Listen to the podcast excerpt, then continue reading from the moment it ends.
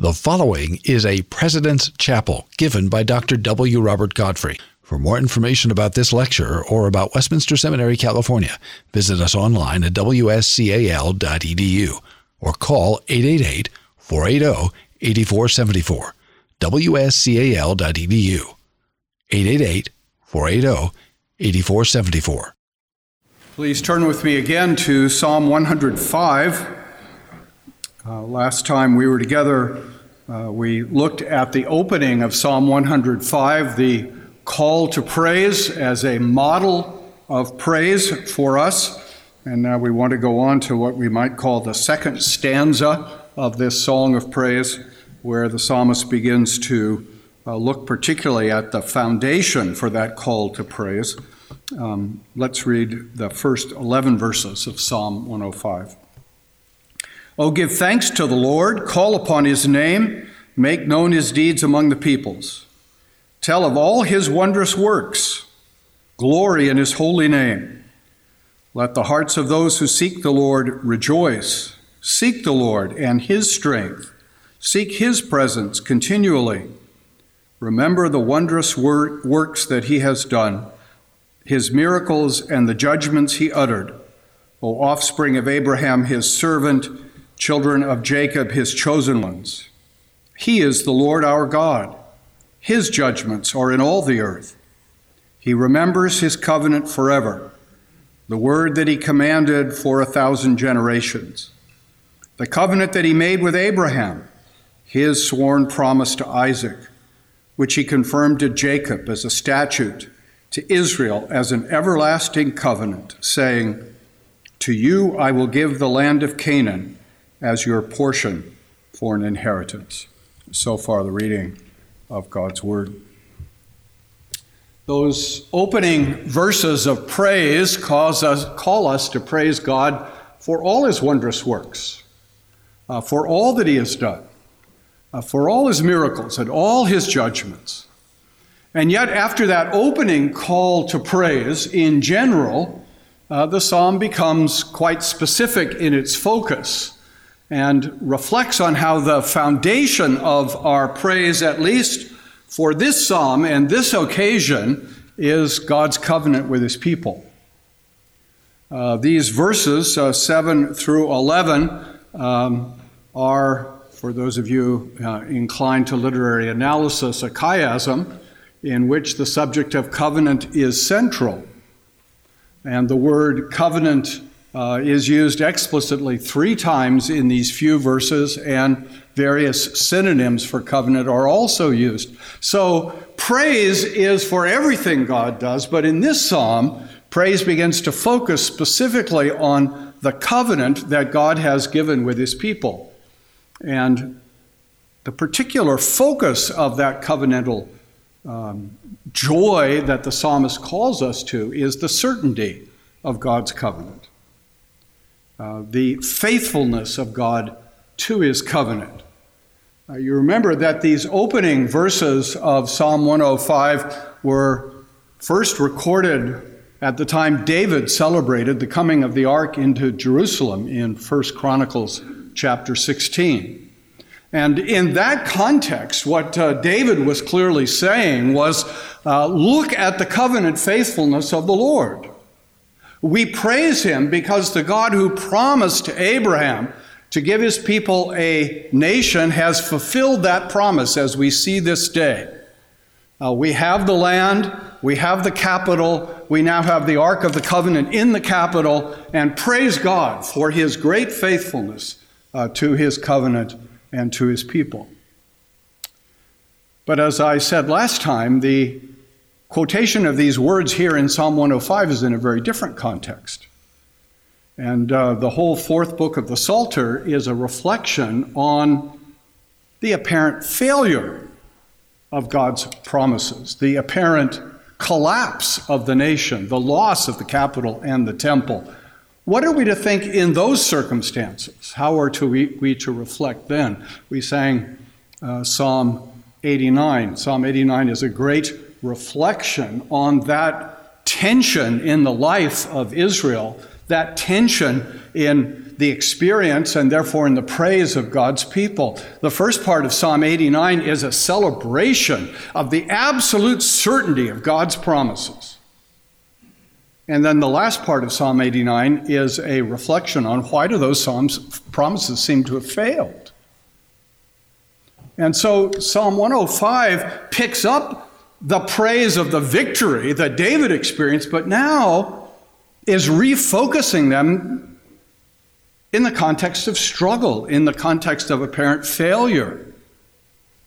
And what the psalmist is doing here in Psalm one oh five is reminding us that even when it is not obvious that God is faithful to his covenant, he remains faithful to his covenant.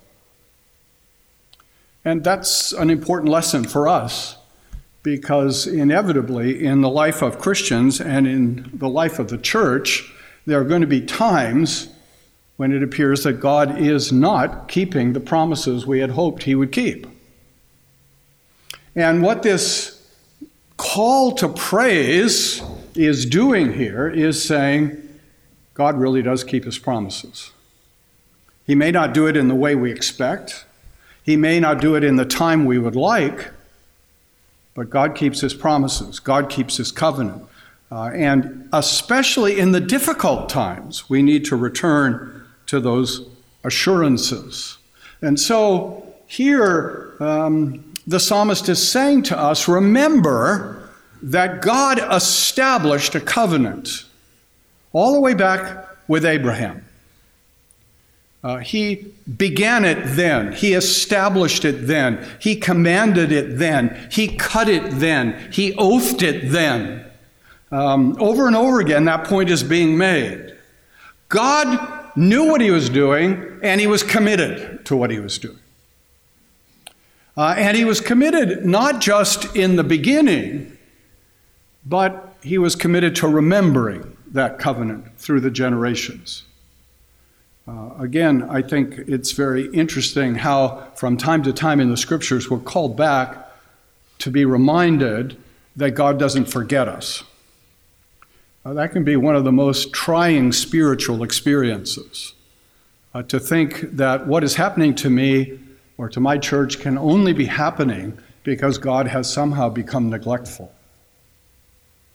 Now, we're too pious to uh, incorporate such thoughts in our theology, uh, but uh, regrettably, we're not pious enough to actually b- banish them from our minds.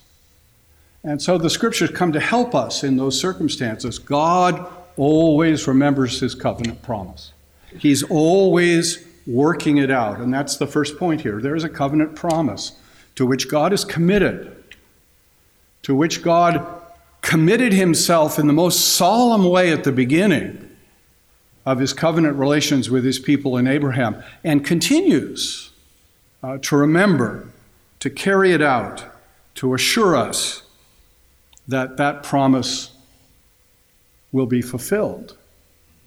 And what is that promise? Well, first of all, we can say the promise is that there will always be a covenant people. Um, it's interesting, isn't it, that the scripture names names. Sometimes we get annoyed with the names that are named. Sometimes we want to skip over long lists of names. Um, that's understandable.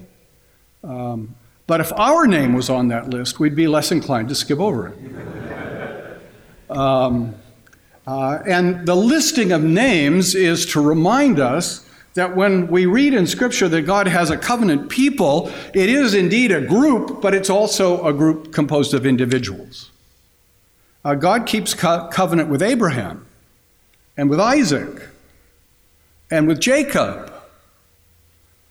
And if this weren't being recorded, I would be tempted to say, if he can keep covenant with those clowns, he can keep covenant with us. Uh, part of the function of the scripture is to remind us that God keeps covenant with sinners who are in need of his grace. And, and not just with those who are so heroic that their names are recorded in scripture, but we're told here he keeps covenant with a thousand generations. A thousand generations. That's a long time. That's a long time. Um, God is going to remember his covenant in every generation There is no generation in which he will not remember his people, in which he will not accomplish his purpose, uh, in which the individuals on which he has placed his electing love will not be preserved. And that's what we're encouraged to praise him for, uh, the generations of his faithfulness. And when we sing that David's son will ever sit on David's throne, we're drawn to our Lord Jesus Christ as the one in whom the generations culminate. Uh, the promise to Abraham culminates and is fulfilled in a particular way uh, in the coming of our Lord Jesus Christ. And it's in Jesus Christ we see ourselves included in that covenant. Uh, most of us have no ethnic connection to Abraham. Uh, but nonetheless, through Christ, we are included in that covenant. We are the covenant people. We are the inheritors of the covenant uh, promise. And this should fill us uh, with joy and with hope, even in trying circumstances. And then, this section of reflection on the covenant comes to a sort of culmination in verse eleven. Uh, what was the covenant promise very specifically made to the covenant people? Very specifically, it is verse eleven, to you I will give the land of Canaan as your portion for an inheritance. Uh, that was the promise made to Abraham. Uh, it's the promise renewed through the generations of Israel. Uh, it's the promise that seems to have been utterly fulfilled in the triumph of David. And now it's the promise that seems at risk with the exile. Um, and what the psalmist is doing here is saying that promise of a place. I worked hard at this, so I don't want you to miss it. There's a covenant promise and a covenant people and a covenant place. Um, that covenant place is assured. Uh, it's, it's inherent in the promise given to Abraham. And uh, we mustn't lose heart, this psalm is saying, even if we seem to have lost that land, because that land is, is promised. And we know in the context of the Old Testament itself, there will be a restoration. And indeed, we could almost pause and say there seems to be a pattern here. Um, God created mankind with a place, didn't he? A garden. And he lost that place and was exiled. And then God established the land of promise and brought his people there. And they lost that place. And we're driven into exile. But God is not done with his promise of a place for his people. That place is the land of Canaan. Our dispensationalist friends were not entirely wrong. Where they're wrong is in focusing too narrowly, because the land of Canaan is just part of the place that God will ultimately give his people. Because the God who has promised to have a people and a place, we're told in verse seven, is the God whose judgments are in all the earth. And all you diligent Hebrew students know that the word earth there in verse seven is the same Hebrew word as the word land in verse eleven. I think there's a rather intentional purpose here uh, to connect the specific promise of a land to the general promise of a new heaven and a new earth in which righteousness dwells. We're still promised a place. Uh, we're now in exile again. Uh, we're now wandering. Uh, Escondido may seem better than the new heaven and new earth, but it's really not. On a day like this, it looks pretty good. But God has promised something even better. The land of Canaan was to be for Israel for a time a place of safety, a place of abundance, a place of holiness, a place of fellowship with God. But it was only a pointer. It was only a foretaste. It was only an indicator of what God was ultimately doing. He created the whole earth for his people. And in his recreation, there'll be a whole earth for his people, in which righteousness will finally dwell, and the threat of exile will finally be ended. And all of that promise of safety and abundance and holiness and fellowship with God will be completely fulfilled because of the work of our Lord Jesus Christ. And so here we do see, even in, in those times of struggle, even in those times of apparent defeat for God's purpose, even when the exile seems particularly burdensome and wearying, there's a promise that should lead us to praise, that we are the people of God, and that he has a place for us, an everlasting place, and that he knows what he's doing right now. He hasn't forgotten his covenant. He hasn't forgotten his purpose. He hasn't forgotten his people. He hasn't forgotten his place. And he's bringing all things to accomplishment. And one day, when all the elect are gathered, we'll see him return in glory to make all things new. Praise God. Let's pray together. Father, we are so thankful for the encouragement of your word, a word that draws us to look beyond the struggles of our lives, to remember the glories of your promise and the hope that we have in our Lord Jesus Christ. For you will not leave us or forsake us. You will not abandon us. You will not f- fail to accomplish your purpose. And so, O Lord, we do pray with all the saints in all ages, come quickly, Lord Jesus. But we also pray that uh, in the meantime, you will use us to uh, hold up the light of the gospel in a dark world.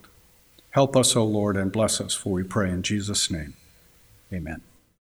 Copyright twenty seventeen, Westminster Seminary, California. All rights reserved. You are permitted to reproduce and distribute this material in any format, provided that you do not alter the wording in any way and that you do not charge